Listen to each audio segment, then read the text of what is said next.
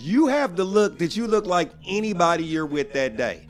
So say like say like you're getting out of school and you hanging out with your little light skin like your Steph Curry's or something. And I just look and I'm like, oh, he's black. So then later on you go hook up like with uh, the Indian dude, your Indian partner. Let's just say his name is Punjabi for Yeah. all uh, political, Rab. you know, you know. And he say, hey, hey, hey, Isaac, watch the door. I have to, but you have to put the turban on real quick. And Yeah, you put the I put it turban, on. There and you then go. later on I see you at Yeah. the burrito truck under the same circumstance. I'm like this motherfucker, uh, you know. Welcome to the Bliss Seekers Podcast. Our podcast is intended to inspire people to discover their true purpose and follow their bliss. We're on every major platform Spotify, Apple Podcasts, YouTube. Please make sure you like, subscribe, hit that notification bell. Thank you so much for tuning in to our podcast, and please enjoy the show. Welcome back to the podcast. Today we have a very special guest. Uh, you know, there's nowhere in the world quite like Oakland, and there's no one making music quite like LD's. Lamborghini Ferrari, his eight, his debut EP featuring three wildly catchy tracks, laced with curbside color commentary and a classic 80s rap vibe we haven't felt in years. But don't get it twisted right? Lamborghini Ferrari is no time machine. With longtime FG fam Trackademics providing the soundtrack, this EP hits a new sweet spot, somewhere between Two Shorts, Trunk Tales, Hyphy's Wild Style, and the futuristic club sounds of today. Please welcome to the podcast LD's, aka Lawrence the One. Yo, Welcome, 510 in the building. for sure. That's right. Hey, welcome. Glad to have you. Could I say my little intro real quick? Go ahead. Yeah. Shout out to the Most High. That's always a high. See when we in our lower state. It's LD's, also known Lawrence the One. That's right. Nice. All right. Yeah. Well, uh, you know, we're, we're very happy to have you. Uh, you were highly recommended by a good friend of both of ours, right? uh, but the way we do it here, is what we like to start to get to know the person because we feel if people know your story, they kind of connect with you, right? So we like to talk about kind of like how you grew up, you know, kind of your story of how you got to where you're at now, right? So you grew up in Oakland, Yeah, I grew up in Oakland. okay? Tell us a little bit about that. Okay, I was born in 1978. Oh wow, I'm Hey. older than you then That's right. by one year. That's right. Yeah. That's right. You graduated in 95. yes, sir. I'm 96. Oh. okay, all right. So we were around when Pac was still alive. yeah, Oh, yeah. and Biggie, by the way. And I was Biggie. I was 5 or 6 I think when Yeah. they passed away. really? Oh, wow. Yeah. yeah. Okay. Yeah, you were still in the Philippines. Back I was then. still in the Philippines. Oh, you Filipino? Yeah. Okay. Yeah. Do you know a famous rapper named Pilo? No. Okay, from HBK. Shout out to my Filipino brothers, uh, Pilo, his brother Kuya, and Mike Superazzo.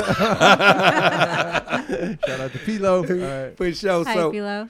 so I grew up, you know what I'm saying, in Oakland at Kaiser Hospital uh, on 40th, and I grew up on 39th and Martin Luther King. Okay.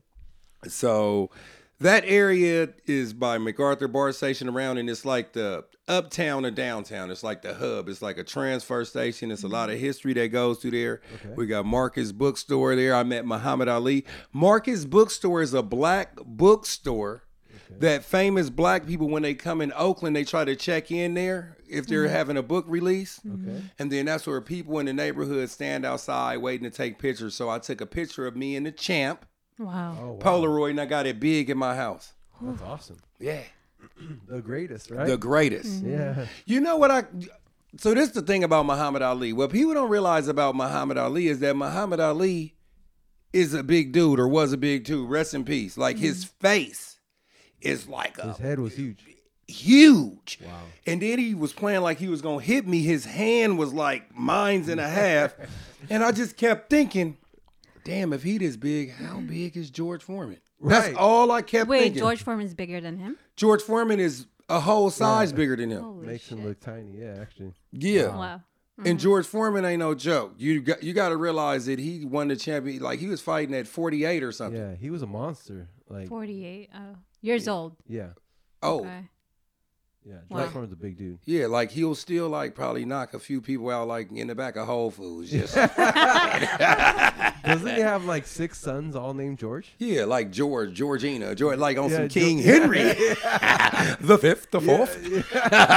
That's true. I never thought of it like that.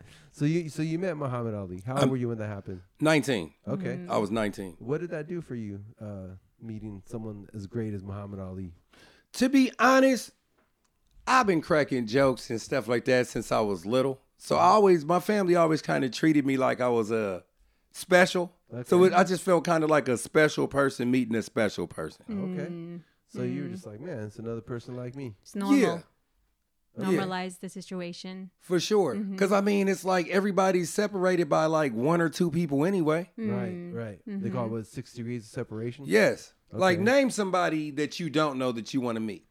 That I want to meet. That's a good question. Uh, Elon Musk. Elon Musk, right? Well, Oh, there you Tesla. go. Hello, Tesla. yeah. There you go. Say no more. So I know someone that knows a rapper from Oakland, right? right. That knows Russell Simmons, that knows Oprah Winfrey, that I'm sure knows Elon Musk. Yeah. Uh, No doubt. Right. Yeah. Oprah. Actually, I would love to meet. Oprah, Yeah, too. I was gonna say the same thing. Oprah. Yeah, Ellen Oprah. DeGeneres, Oprah. Yeah. Yeah. the Rock. The yes. Rock. Definitely That's The another Rock. guy I would So like- I gotta ask you this question because I've been asking him questions all night. Yeah. This is what I gotta ask you real quick. Do, if somebody said they favorite sports, they favorite American sports icon, is it safe to put Hulk Hogan on that list? Yeah. Okay. Yeah. Yeah. Wrestling. Yeah. If you talk about wrestling, I mean Hulk Hogan is pretty much the icon of, a- at least in our generation, right? The- well, the real question I'm alluding to the fact is, is wrestling a sport to you? I think so because they train.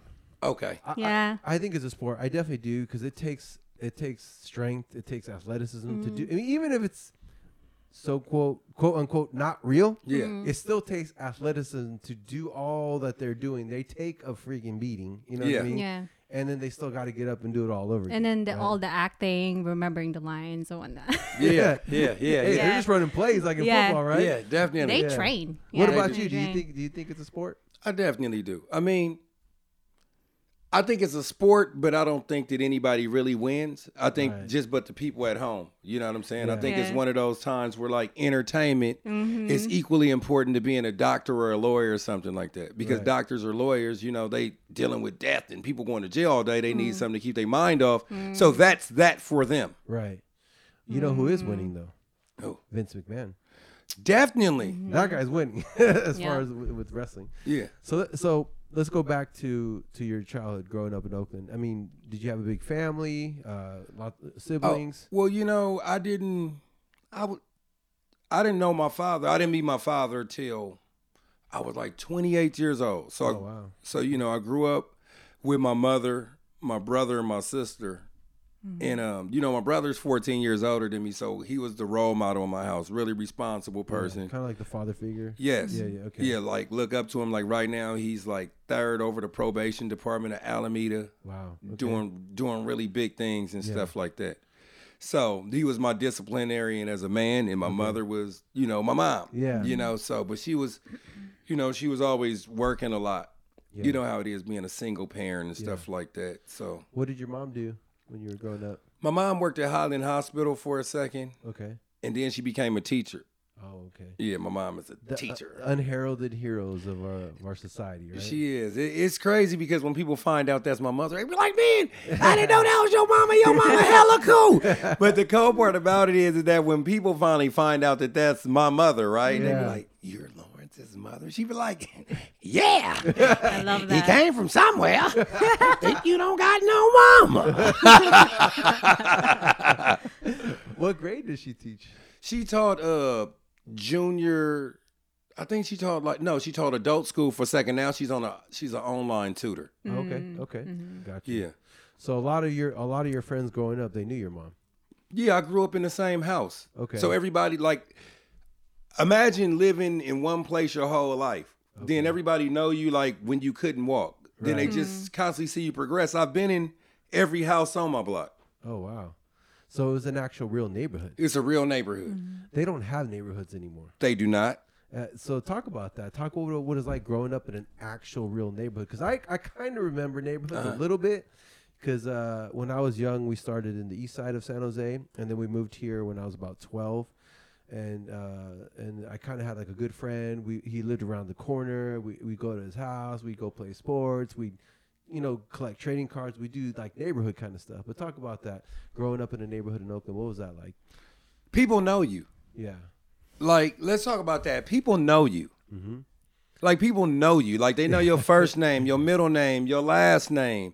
They you know, they know you. They know your mother. When you you could be in the house, you could go home and your friend would be in your house, talk like kind of like uh, what's that dude name on Beaver to? Uh, I said Beaver to Lever. Yeah, Lever to Beaver. The the neighbor Eddie Haskell. Okay, yeah. You yeah. know, or people just you know, we was all family. We was all family. So it's like a big extended family. Big extended family. Yeah. And um, what what did that do for you growing up? Do you think it helped you?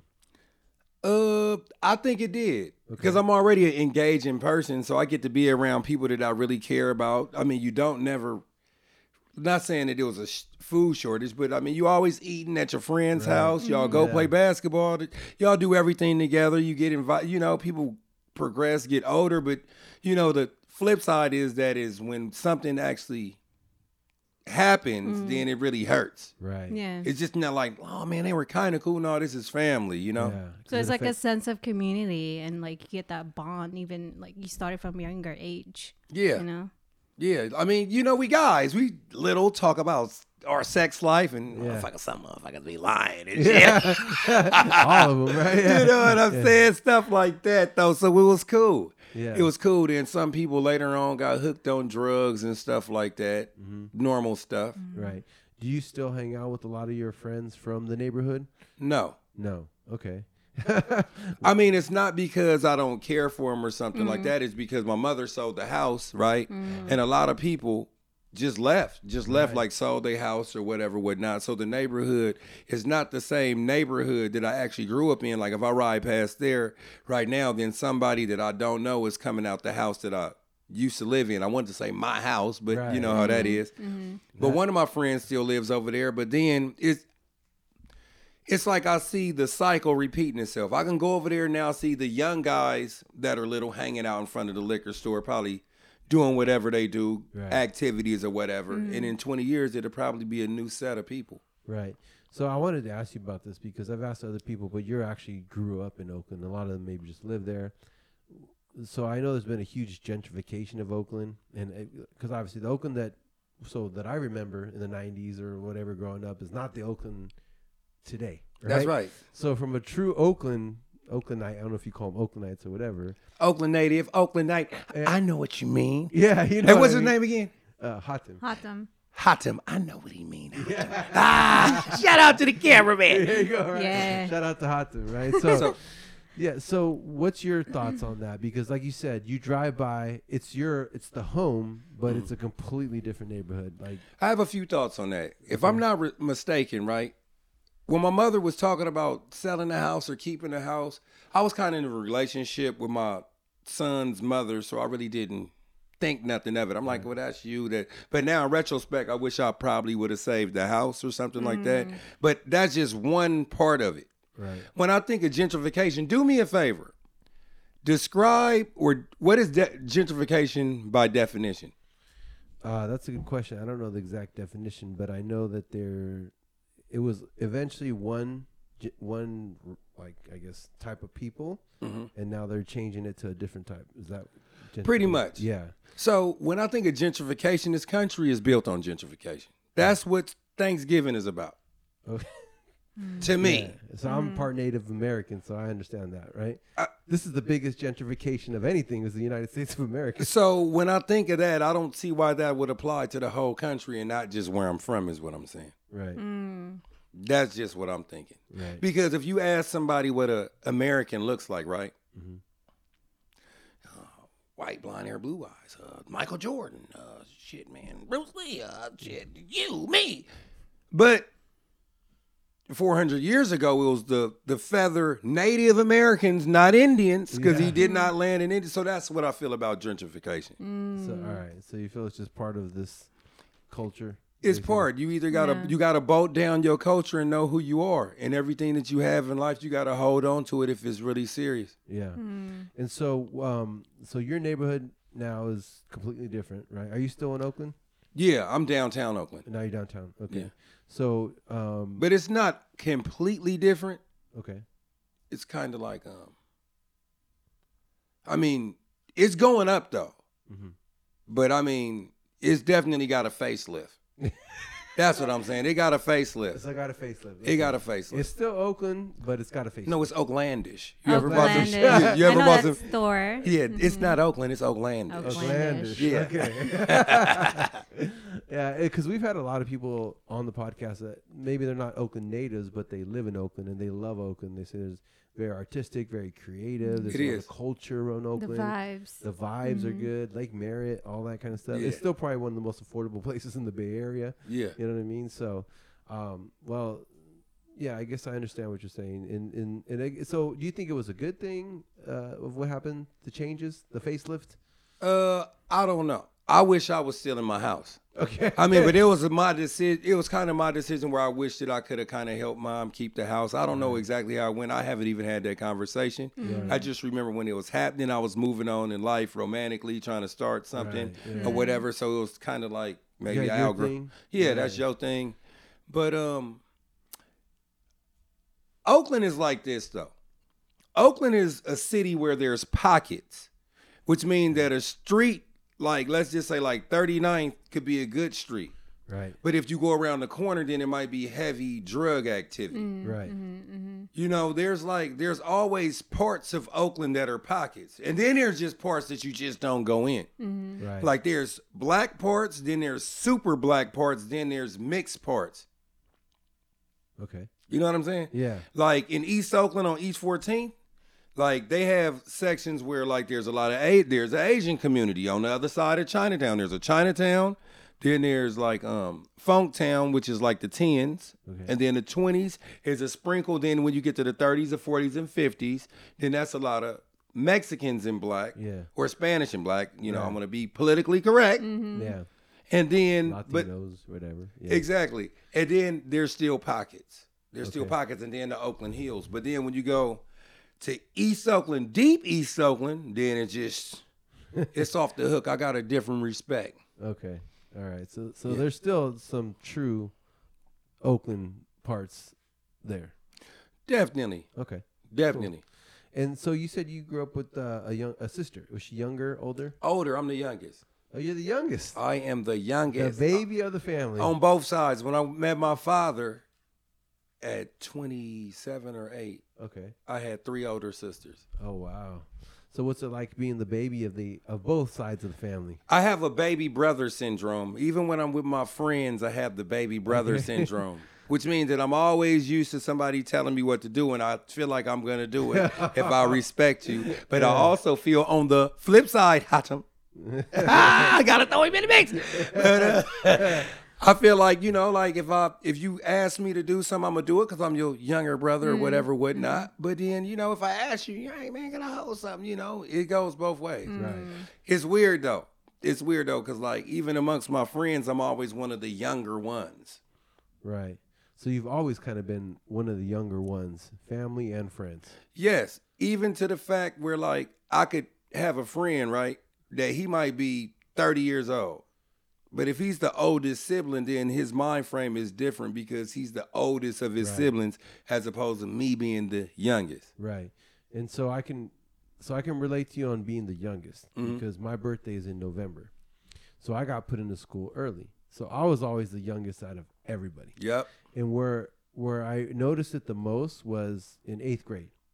Because in 8th grade, all the boys came back with mustaches and shaving and D voices and I was still like Yeah. what's going on here, guys? You know what I Yeah. mean? I'm like, what the, what the heck happened? It didn't happen to me till that summer where I, where I, you know, had my growth spurt and all that, right? So I guess I could understand kind of the feeling of like being the youngest. You're always like, uh, for me at least, it was always like trying to fit in or trying to to catch up to these older people, right? But I was the oldest in my family, right? So I the oldest is like they mess up with the oldest. It's the most responsibility. Yeah. Like you got to be the example, you know what I mean? Sometimes they they come out a little little crazier than the younger ones because the parents go, "Oops, we're not going to do that with the, with the next one or the next one," right? So I guess I kind of I kind of understand what you mean by by the by um, by always being younger than everybody. else. Yeah, the syndrome. Because when Yeah. you were in ninth grade, right, you were what? You started ninth grade, what, 14? 14, 15, 16, yeah, 14. Me too. Yeah. I Yeah, graduated because my 17. birthday is in October. Okay, so there you go. Yeah, me too. And when the school I went to, people was 16 in ninth grade. Yeah. I mean, because I went to McClyman's. That's a, that's like the school. You You know. were 16 in ninth grade. Yeah. Wow. I mean, chicks had babies. You ever seen Lean on Me? Yes, I did. I A long thought time high- ago. Is that a movie? Yes. Oh. I Good thought movie actually. Yeah. I thought high school was gonna be like Saved by the Bell. That shit was like Lean on me. I love Saved by the Bell. I, I want that. yeah, me too. Yeah. But it was cool though. Like it was a school, you know, like McClyman's High. Shout out to all my partners from McClyman's High. It's called the School of the Champions Okay. Mm-hmm. because they used to win a lot of things in sports, and they had a really good sports team. Right. You know who went there? The most famous person, No. Bill Russell. Bill Russell. Wow. Bill Russell. You know how many rings he has? Is he Like 12 or something like that? Yes. Yeah. He went to McClyman's High School. Wow. That's, that's legit right there. It's legit. It doesn't get. He has more than Jordan. He's a basketball player. Basketball okay, I was player. like, who's Bill Bo- Russell? my bad. Boston Celtics. Yeah. Okay. So back before Jordan, there was the Celtics. I'm a right? Michael And Jordan the Celtics fan. were like Yeah. like a dynasty. Like they won almost like every single year. It was I pretty feel like cool. the oldest N- NBA player I remember is uh, Larry Bird. Yeah. so he played for the Celtics. Oh yeah, that's right. Like, Same team, Yeah. but maybe like 10 Later, years- he's 10 alumni. years. Yeah, yeah. Yeah. So okay. ten years before him was yeah. Bill Russell. No, I think Bill Russell, mm, maybe twenty. Was it twenty? Bill Oh, wow, Russell was yeah. like granddaddy. yeah, it was like seventies, right? Yeah. yeah, Maybe okay. sixties. maybe even sixties. Yeah, because I remember him when he was playing, watching the highlights like in black and white. He Oh. was really black. you know, shout out to Bill. So you're saying he has more rings than Jordan? Yeah, Jordan has six, Okay. Bill How mu- Russell. how- what about LeBron? How many I rings think is it's he? have? four. four, Oh Yeah. wow. Kobe. five. Wow. So, so it's kind of like, and I think we grew up in a great time because we were in Jordan's heyday, Kobe's heyday, and LeBron's heyday. That's funny that you say that because I asked a question of who in the NBA that played in the era with all three of them could attest who the best out of those three was. All three of them. Um, Do you get what I'm saying? yeah, who could that be? Um, Shaq. Yeah. Shaq. I would go Shaq. Yeah, I would say Shaq because Shaq will tell it like it is. Shaq played with Kobe. Mm-hmm. That's right. He played with uh, um, he played during the Jordan times, right? He competed against Jordan. Uh-huh. Yep. And he played during LeBron's early. You years. answer that on the money. Sports is a big thing of mine. By the Oh, way. really? Yeah, yeah. Like I'm just getting back into it because I've kind of been out of it for a while. I know trading cards has exploded. Like the business has just exploded like crazy. But I, I was, I, I was, I love sports. I was a sports fanatic. Baseball, football, but football and basketball were the two most. I was a Spurs fan. Okay. So the reason why in the 80s, everybody loved the Bulls. Everybody loved Jordan in the 90s, right? And I was never the one that wanted to be like everybody else. I wanted to be like the underdog, right? So Yeah. uh, here comes along a seven foot center, the Admiral, Lefty, David Robinson. I like the silver and black because I'm also a Raiders fan too. I said, you know what? I'm going to be a Spurs fan. And then a couple years later, we got blessed with Tim Duncan and That's Manu right. Ginobili and Tony Parker. So during the 2000s, when they were trading championships, I lived in Los Angeles. So I'm in the heart of Laker territory, and every other year it's like Spurs, Lakers, Yeah. Spurs, and it was just a great, a great time. But, but yeah, I mean, I agree with you. I think Shaq would be the one that could that could say who was who Yeah. was the greatest of, of them all. Yeah, definitely. Who do you think is the greatest of them all? Out of those 3 Mhm. Michael Jordan. Okay. Yes. So I would say Michael Jordan is, yeah, I would say he's the greatest. He's the greatest competitor. He's the greatest winner of them all. I would say, K- well, I would say Kobe was pretty close actually, um, but yeah, that's kind of that's kind of tough for me. Michael Jordan is ki- Michael Jordan's career is actually like both of them put together. Yeah. But Kobe was a better human, I think. Like Kobe did more off the court than Did- jo- than Jordan. Yeah, but the funny thing about it is that we're talking about three different people, right? Yeah. So this conversation is gonna go like this.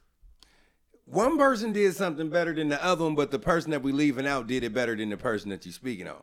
Like Kobe might have been a better human being than Michael Jordan, but LeBron James is probably, you know, he did a lot more than a lot of people. He got- Yeah. opened up the school. So I, I was oh, I was listening to s- I forgot what I was watching the other day, and they said, "Oh, Gary Vee said LeBron's probably going to be like the president one day or something like that because the things that he does, like off off court, that he's the thing about LeBron is he's he's like he doesn't need the spotlight. Like he, it's almost like everything's off of him and, and on everybody else, right? He just kind of quietly puts up the numbers, wins the championships, and then a lot of people.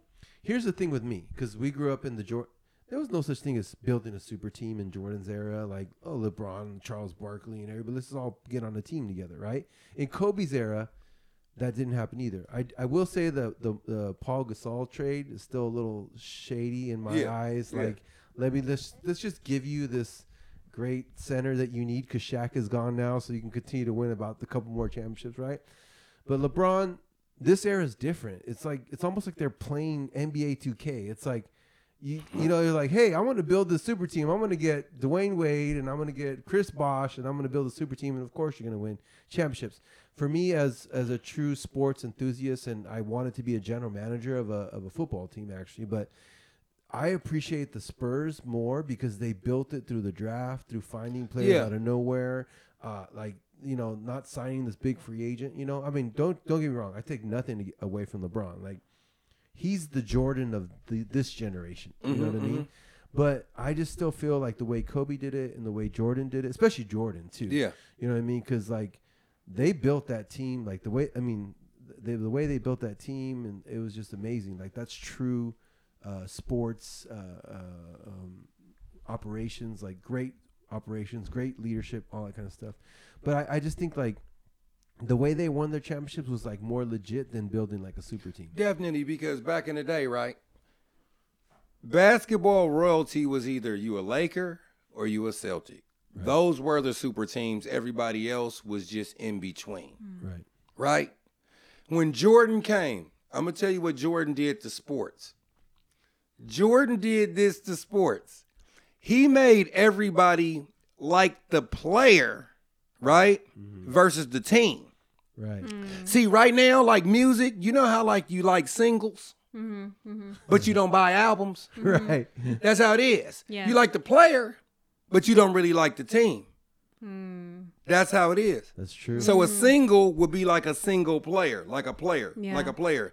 The album would be like a team. right. People don't like teams really anymore. They like players. That's true. That's why people say I'm a LeBron fan. If you go play, they'll they'll root for LeBron or they'll root for this player the same the, the against or for the same team he just played against. right. And then there's another aspect to that that I want to add fantasy sports. It made you root against your own team just because your fantasy player needs the points for you to win. See, I never got into fantasy. What is Uh, Okay. that like? The point spreads and stuff like that. So fantasy is like fantasy football where you draft a team and then you compete against other guys in your league and you win. But let's say I have uh, okay, let's just talk basketball. Let's say I have LeBron, but I'm a Spurs fan. LeBron is playing the Spurs. So I don't I want LeBron to crush the Spurs because I want my team to win. Even though that's my team. Yeah, yeah. You know what I mean? And like it hurts it would hurt me to see them lose. Actually it doesn't hurt me no more because there's a financial and a, and my and I'm I'm part of it now. Yeah, Even though yeah. I'm not part of it. It's like fantasy, right? But the person feels part of it. So you have people rooting against their own team just because their fantasy player needs to score more points so that Yeah. their team can win. So that's Yeah, what it is. yeah. So I wanted to tell y'all about when I wanted a surreal moment in my life though Okay. about my family life. Okay. When I went to go meet my father for the first time, he was in Ohio. We always he had a um uncle that lived in San Francisco, California. She was ma- he was married to this my auntie in law, but you know she used to always come around my my uh, grandmother house because they all live in Daly City or whatever. So I got in touch with my father through my uncle, my granduncle or something like that, Tommy. Okay. And and I ended up calling him, and then he sent me a ticket to come see him for a family reunion. Now the crazy thing is, my name is Lawrence. His name is Larry. Okay. I'm born October 17th. He born October 16th. Wow. He had a gold tooth right here. I had one right here. Wow. So we was kind of like dead on, and it's funny though because it's crazy that people could be like, how would that make you feel like if you met your nephew for the first time and he was like damn near a spitting image lined up with your brother that you never met? Wow. I would just be. It's just surreal. Yeah. Yeah, That'll give me just surreal. chills. A Yeah. Um, little bit. Yeah. Yeah. So what was that like? Like, were you excited about it? I think that was a time that I wish probably one of my girlfriends, you know, not like I had hell of them at one time, huh? I ain't gonna incriminate Clarification. no, but I wish I would have probably went down there with my chick because I, I think that would have been a time where the woman nurturing could have came in at because it's weird when you're around a bunch of people that's your family, but they're just they're strangers, but they're like. I came back and I said something about my sister to my other. I said my sister. My sister turned around and said, "West sister." I said, "Oh, my sister out there." She's like, "You saying it like you know." But the funny thing about it is, is that they're equally my blood, just like the people that I grew up with. Right. They're just as much. So it was weird, like staying in people's house or my family house, and I'm getting to know them. You know, you like, damn, do I leave my bag here with my motherfucking wallet? No, I'm Yeah. taking Right, this. right. I, hey, check this out. Hot Tub, I got some advice for you, Hot Tub.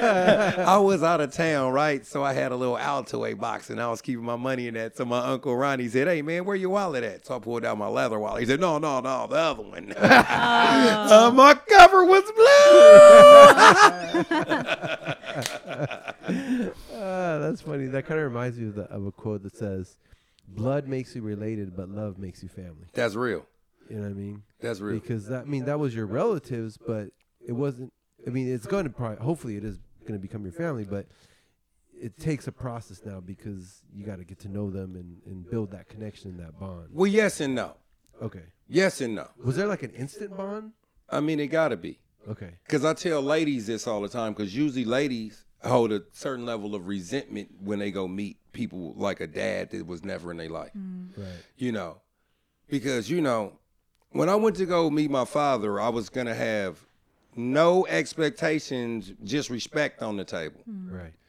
I got to realize this just because him and my mother didn't work out, that does not mean that I'm going to go out there and ask all these motherfucking questions. Oh, so why was this happening? Where were you at in 1984 when I needed Inspector Gadget? you don't do that. You just go out there, have a good time. Everything is going to fall on your lap because I still got a bunch of relatives that been hearing about me for the longest. I mean, my baby picture was still on the grandmama's, uh, what's her name? And it was me. Mm-hmm. Wow. You know what I'm saying? Mm-hmm. Uh, and you just have fun. Everybody want to hang out with you. You know, you and Dad gonna talk or whatever, whatnot, and then that's just what's gonna be. But I said this is that you don't warm up to a brand new baby, do you? Uh, what do you mean? You have a brother. I have a younger sister. Okay, do are you an uncle or something? Yes, I am. When the uncle, I mean, you as an uncle, you didn't have to. Oh man, I gotta get this motherfucker No, about two, it three. was kind of like like an Instant. Yeah. So it's the same thing as grown-ups. Right. It's Mm-hmm. your family. Yeah, there has to be some type of like inner connection or something because you come from the same blood and the same Yeah. genes. You know what I mean? Yeah, like like you know, but the point that I'm making is is that when a like when a baby come, you love that baby and Yeah, you yeah, don't yeah. know the Mm, baby. Yeah. Right. Yeah. You're Period. right. Like if you see a brand new baby out there, like, oh my god, that's a cute baby, or like a puppy, Yeah. you just love it. Yeah, Yeah. so I'm that baby. So you just Mm. came full grown. Full grown, you know. Yeah, for sure. That's what I say about them people that broke in the Washington Capitol, right? They say, Lawrence, how do you feel about the people breaking into the Washington Capitol? I said, Have you ever seen some little white kids cut up at uh Walmart because they couldn't get something. He said, "Yeah, Lawrence." I said, "And you know they parents wanted to whoop their ass, but didn't." He said, "Yeah, Lawrence." I said, "Well, those were those kids." That's a great analogy. much. I've never heard For that. sure, before. that's yeah. who they are. Yeah, that's crazy. I mean, that's that's another whole different subject, but you know, I Yeah. mean, it's just it just just privilege is just on display. Like, Yeah. like a hundred percent. I mean, regardless of what you say, it's like if if I stormed the well, actually, you know what? I don't want to say that because I saw a m- lot of mix of people in there. There was different nationalities and all that kind of stuff. They were just put at the front, Yeah, I mean, it's like who's leading the charge, though. right? Of course, exactly. Yeah. I mean, it's different. yeah, it's just you very know, different. I mean, it's a difference. Like you know how like um, say you eating a bunch of jelly beans, right? right. And you really want all the purple ones, right? Mm-hmm. But if you get have a few black ones in there because they look like purple, then that's just what it is. You know? So someone just spilled a whole bunch of jelly beans. Yeah, I mean, they don't want, you know, it's certain things that you just can't do to certain particular groups of people. that's In America, is two different rules. It's rules for white people with money, Uh-huh. Yeah. keyword, with money, Yeah. and then it's rules for other people Right. with or without money. Those kind of go hand in hand. That's true. Unless you're OJ Simpson. I was in a crazy place when oh during the OJ trial. that Yeah, shit yeah. was lit. Is this in the 90s or like Yeah. 94? Yeah. The Broncos. The white Broncos. The white Bronco. Most famous. The white Bronco four way OJ. Yeah. So unless you're an athlete and you have a lot of money, Yeah. then you might get a hall pass or something, right? Yeah. Yeah, it's crazy. But I mean, it You is- believe OJ did that? I don't know. I, I there's I um, I I think so. Okay. I think so. And he not only murdered a white woman, he also murdered a white man. Yeah. At the same time. So that's that's like even crazier. And he is free. Yeah. He's only in jail because of him. Yeah. Because he tried to steal his memorabilia back. Is that wrong though? No, it's not wrong. But he didn't have to do that. He would be a free man his whole entire life. Does that make sense? That, but why are you ho- like? My thing is this: I get it. He could. I mean, you chalk the trophies up, go get some new ones. But who wants somebody else's memory? Who wants somebody else's MVP trophy? That's yeah. That's, kinda That's weird. Yeah. But It's Or you can valuable, you though. can sell it. I guess. money. Yeah. That's probably money. Other people Value. can sell it. How does that feel though? That's all that gentrification. I have your trophy. Yeah. It's kind of weird, right? That's weird. yeah, yeah, Yeah. Uh, and also too, like speaking of trophies, it's kind of off topic, but w- you know, I don't believe in participation trophies. Like when we grew up, it wasn't particip. If you sucked or you were bad, like you were known that like that. It wasn't Explain that to her. You get Yes, that? please. I Like, it don't- was so particip. So particip. so participation trophy means everybody gets a trophy. oh. i- if the team won and they obliterated the other team, it's like, oh, it's okay. You guys did good. Here's a trophy for you. Mm-hmm. Back in our day, in my day, if, if, that, if there was no participation trophy, Yeah. If you got whooped. You got whooped. Yeah. You lost. You're the loser. You suck. Yeah. You know what I mean? And that was it. It was like that was it. Yeah. Now Big it's- bang take little bank. It's Yeah. first, second, third place. Yeah. It ain't no, it ain't none of that uh ribbons. No. I don't like it either. Yeah. So it was kind of like competition was real. If you won, you won. If you lost, you lost. It built toughness in you. It did. You know, it, it didn't. It, it, it made you feel like you had to earn it to, to earn it to get it. You know, it wasn't like just because you were there, you you you got it. That's what a participation trophy means. You know what they call that? Attendance. But I think it hurts the kids now because, like, you know, it, it weakens them because they f- they don't have to really do anything to like. It creates subconsciously like I can be rewarded for doing nothing. It's like laziness, basically, right? Yeah, it kind of breeds laziness and and mediocrity Yeah. in a way. You know what I mean? Because if you don't have to do anything to earn something, subconsciously you're programming these kids like, okay, now you can go on in life and continue. You don't have to really work hard at your job and earn that. You don't have to work hard at this because it's already your parents when you were little were like, hey, you got you got the trophy anyways. Yeah. Just by by being there. You know what I Yeah. mean? So I think that kind of mindset breeds kind of mediocrity. I guess you could say. Definitely. I mean, you always have to set lines and make things very, very clear. Right. Like, like they can't be any blur lines. Like, I gotta ask you a question. I'm gonna ask you this question. Right. Okay. Me, I'm 25 years old, right? At the time, I'm sipping Mickey's. You know what Mickey's? is? Yes. So I'm sipping Mickey's out of a clear ga- glass. Clearly. I'm gonna say clear gas. clear glass. and, and my nephew is eight years old. He's looking up to me, you know, because he's already short man, so he's a short kid. So we having a good conversation. I'm sipping beer. I'm sipping beer out of a clear glass. He says, "I want some." I said, "You want some of what?" He said, "I want some of that." I said, "No, you can't have none of this." He starts Hmm. crying, crying, crying. My sister runs from the front to- in the kitchen. What's wrong? I said, sis, he thinks he wants some of this beer.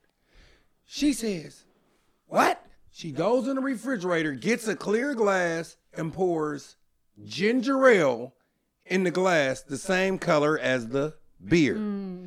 Is that bad parenting? I don't agree with it, just because um, at least it should have been explained why he can't have the beer.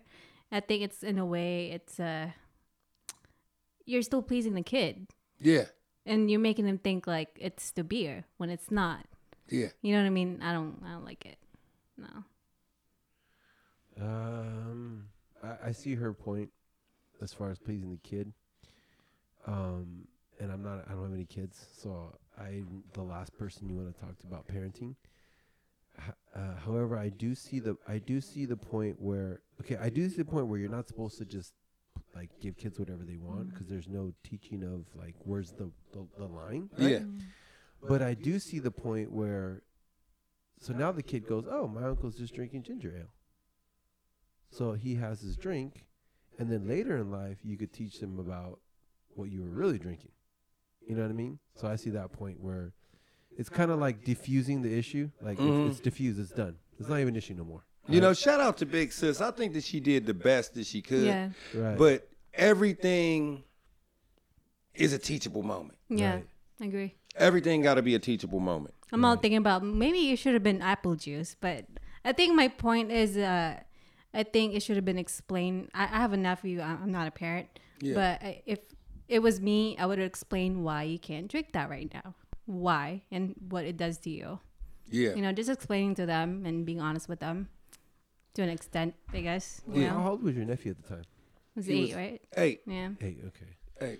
So eight years old, third grade.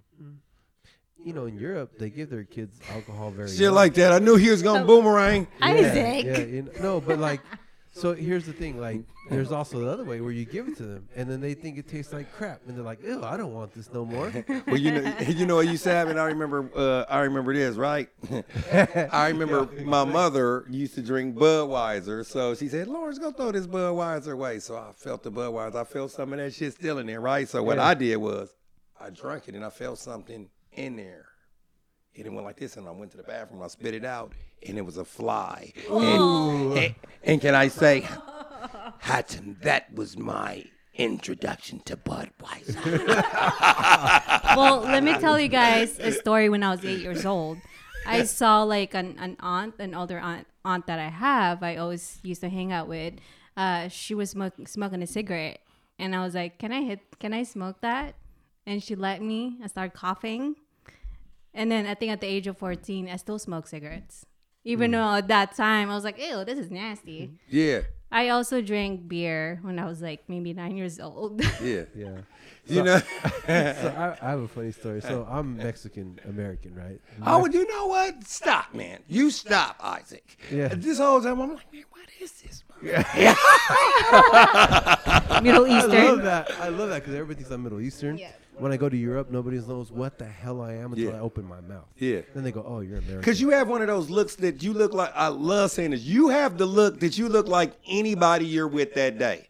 So say like, say like you're getting out of school and you hanging out with your little light skin, like your Steph Curry's or something. And I just look and I'm like, oh, he's black. So then later on, you go hook up like with uh, the Indian dude, your Indian partner. Let's just say his name is Punjabi for Yeah. all uh, political, Rab. you know, you know. And he's like, hey, hey, hey, Isaac, watch it. Do I have to? But you have to put the turban on real quick. Yeah, you put the I put it turban, on. There and you then go. later later on, I see you at Yeah. the burrito truck under the same circumstance. I'm like, this motherfucker, uh, you know. Good one. yeah. So um, He's the world. Yeah, That's But right. by the way, Yeah. I, I pride myself on being. I don't. So I'm Mexican American. I'm very proud. I said this before, but I don't want to label myself. Yeah. I'm a human. You know what I mean?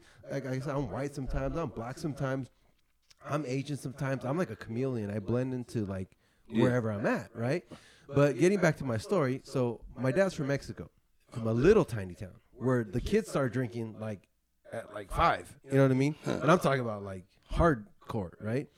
So, in in Mexico, if you're just old enough or big enough to order, they'll feed you alcohol. Like it doesn't. It, doesn't- it's not like there's no drinking age. It's like, can you order a drink? Okay, here's a drink, right?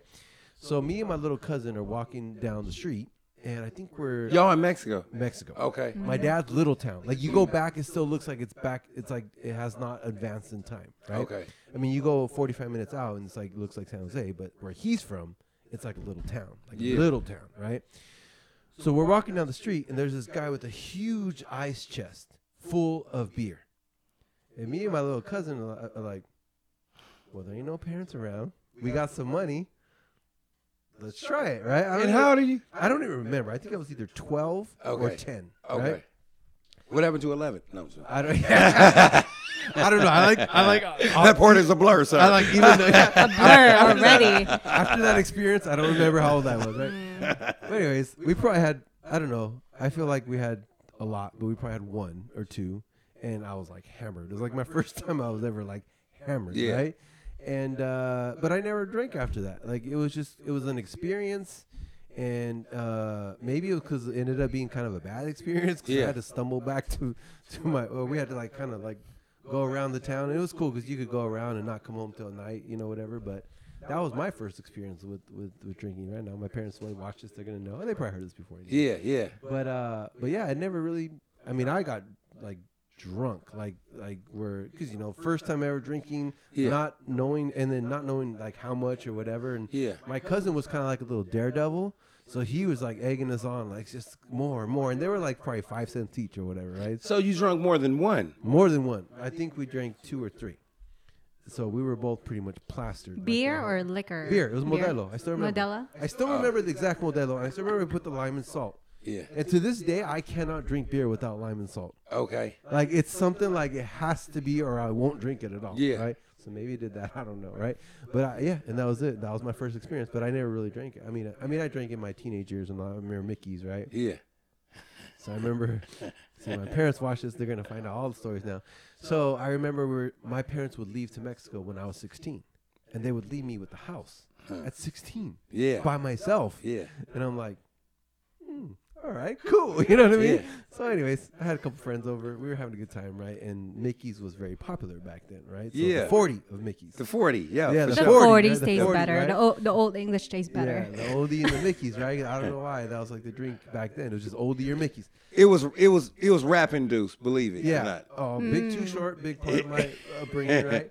Um, but I pounded two forties in five minutes because I, you know, you're you're young, you're like I, I could do that. Yeah, right? yeah, oh yeah, my yeah. Gosh. It was one of those pray to the toilet nights. I'll never do this again or Yeah. whatever. You know, running around the street like a dummy. You know what I mean? But a- anyways, um, yeah. But that was my first experience. That was like one of my bad experiences. But it never really, never really.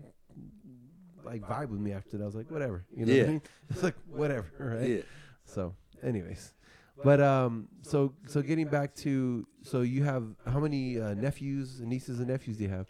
I have one. Ne- the ones that I know, I have some on my father's side, but I don't know exactly how many they are. Okay, I know it's a lot of them though. okay, Because when my grandmother, my grandmother had on my f- my paternal, my paternal grandmother, right, Queen Bee, okay, has like eight kids, fifty-eight grandkids, seventy-eight great grandkids, and when she died, that was the number. But it was still like great, great, like it's some astronomical numbers. It's still Queen Bee right, loved her. Lorraine, right. Lorraine, L. yeah, another ill. Another There you go. L's, L's running the family. Yeah? So, so legends. L is but- for legends. that's gonna be my son or my daughter name. oh, beautiful. nice. So, but my my nephew, I got Emmanuel, right? India, and Lonzo, and then oh Joshua, and Vita. I have five, five nieces and nephews on my mother's side Okay. from my brothers and sisters, Okay. and I have two children. oh wow. Okay, that's a pretty big family right there. It ain't. I don't feel big. Like what? Wow. When you come from Queen B in '78, I mean, I, I kinda mean, do, could you imagine not knowing your father, right? And then you touch down in the city, and it's like thirty first cousins. wow. So so you went from a, a, a decent sized family to like a huge family. Yeah, because it's Youngstown, Ohio. It's still kind of country Yeah, where it was. everybody lived around the corner from each Yeah. other and goes fishing together, and there's nothing to do. Yeah. But that's why people be having so many kids because it's Nothing else to do. half, you know, fuck, you know, and smoke cigarettes and play spades. Yeah. So what was that like? Like now you're introduced to this huge family, Uh-huh. and you so coming from the the normal sized family to to seeing this huge family. What what what was that like? Were you like, man, now I want a big family, or Oh, I don't think that really. When I went to go meet them, I had like a different feeling about it. It made me realize a lot of things about my father. Okay. I was more on the fact that people said that, that we acted so much alike that I was just caught up on how personalities just transfer. Wow. Yeah. I mean, you're him. You're his DNA. Yeah, you You know know, what's just like your son. What about your son? Is he kind of like you? This is I'm about to tell you this right after Uncle Greg's story. Okay, all right. You know how like when you go out of town, you know what I'm saying, and your family want to kidnap you, you know what I'm saying, because they all want to they all want you to spend time with them. They, ma- they don't know me. So I met my father and we went to a family reunion and when I said I wish that I would have had a a lady there with me, it was because, you know, you look up then everybody's kind of looking at you like that's Larry you know, Yeah. and it's kind of weird. I wish somebody, you know, it's gonna be okay. So after the family reunion, and mind you, I used to drink every day. I don't drink no more. I'll be two years clean and sober this year, right? Congrats. Congratulations. Thank you. Yeah. So my uncle Greg said, "You can come spend the night at my house, Junior." So I go to his house. I wake up early because I'm still on like a different time zone, and I get up early anyway. Right. So here come Uncle Greg. He's a 280 pound man, about 6'5, maybe 310, something like that. Big man. Big dude. So he said, You want something to eat? So I follow him in the kitchen. He said, You want a beer? It's nine o'clock in the morning, eight o'clock. I said, Yeah. Here you go. I sip it. He said, Hey, do you like to drink? I said, Yeah. He said, A lot, huh? I said, Yeah. He said, Sometime when you wake up and have a hangover, do you need a beer to take your beer, your hangover to, away? I said, Yeah. He said, Yeah, you Larry, son. he had to fact check. Oh, jeez. Wow. Wow. It's it's so it's it's hereditary then. Yeah. Wow. It is like a lot of people on both sides of my family drink alcohol, and I felt like me having kids because my son, my oldest one, does not drink. Right. And I was like, man, I can't let him break the generational curse. I got to step up. I mean, people say that they Christians, Muslims, and stuff Mm-hmm. like this, but you know, being a Christian, you have to bear your cross or whatever it is. You got to break the generational curse to the best of your ability. And turn into a generational blessing. Yeah. Like my friend Marisha Yeah. was saying. We had another uh, guest. She's also from Oakland, right? She's originally from Florida. Oh, that's right. Yeah. I'm sorry about that. Marisha Ashanti. Yeah, she's but she said instead of saying generational curses, why don't we talk about our generational blessings? That's right. And I was like, wow. that's- Yeah. So we we made a little statement that said breaking generational curses and uh and and increasing generational Yeah. blessings. Yeah. I'm with that. What's her name? Marisha, Marisha. Ashanti. I'll send you um her song. She has a good song that came out. Oh, okay. Yeah. Oh, she makes music too. Yeah. She's awesome. She's Great she's a very singer. awesome person. Yeah. yeah. Can I tell y'all about my music? Why? why Uh, it's right here? You should Absolutely, have yeah. her on your podcast. by the way. Yeah. I, well, I wa- I was gonna ask you what inspired you to um stop drinking alcohol. Can I tell him out to Autumn. No, hey, uh, because it's like this. It's like this. This is spiritual, right? Alcohol has caused me so much grief in my life. You know, it has. Like I'm very talented. I felt it hold me back drinking. Uh, think it gave me diabetes and stuff like that. It's just done everything, and the game is over. This how I feel. I've been through a lot of things in life where I kind of felt like God and the devil was always talking and God was always protecting me, like in the book of Job. Have you ever read the book of Job? Book of m- me? My E book? Just kidding. Book of Joe. Oh, My book. Yeah, We're that's writing right. the book of Joe right now. Um, right? yeah. so I, this how I really feel. I kind of feel like this. God and God has always been protecting me. Like I've been through a lot of things, like falling off roofs, uh, this, that, shot at, all the type of shit. The God was with me, right? So I kind of feel like the devil was saying to God, you know, you've been protecting him so long, you know. I mean, see how good he protects his self from himself. Alcohol is a decision and stuff like that. To drink alcohol is a decision. Eating bad things is a decision. So right now at this life, I mean at this point in my life, I'm spending time or learning how to protect myself from myself. I love that. Mm. Yeah. That's true because everything Mm-hmm. is a choice. It is. There's a quote that says, "We're all self-made, except only the successful ones admit it." Yeah. And we have a lot of temptations, so I understand what you're saying. Protecting yourself. By the way, from with yourself. alcohol too, is it's legal I was gonna touch on that. and it does more damage than the drug that they just are about to make. le- Not even drug, the the marijuana, which they're about to legalize, Mm-hmm. doesn't really do as much damage as cigarettes and alcohol, which are legal, Yeah. right? Like, y- I mean, alcohol and cigarettes kill more people every single year than a lot of things, right? They destroy lives, they cause diseases, you know what I mean? Cannabis was a medicine. It's Cannabis still a medicine. Mm-hmm. it's still a medicine. So, anyways, I don't want to go on this big tangent, but I know why cannabis was made illegal. It was very wealthy white men that wanted to demonize the industry so that the paper industry, the pharmaceutical industry, the oil and plastic industry could survive, could thrive, and that could die, could die out. Instead, they legalize these other things that are actually destroying families, like like pharmaceuticals, like cigarettes and alcohol Mm-hmm. right? So I think in in an essence, it's like because it's legal, it makes it so much easier to destroy lives than if it wasn't, and it was actually titled and labeled to what it really is, which is a drug that can really do a lot of damage. Yeah. Thank you for tuning in. That was the end of part one. Part two comes out next Monday, 9 a.m. Please stay tuned. Make sure you like and subscribe to our channel and hit that notification bell so that YouTube will let you know when the next one comes out.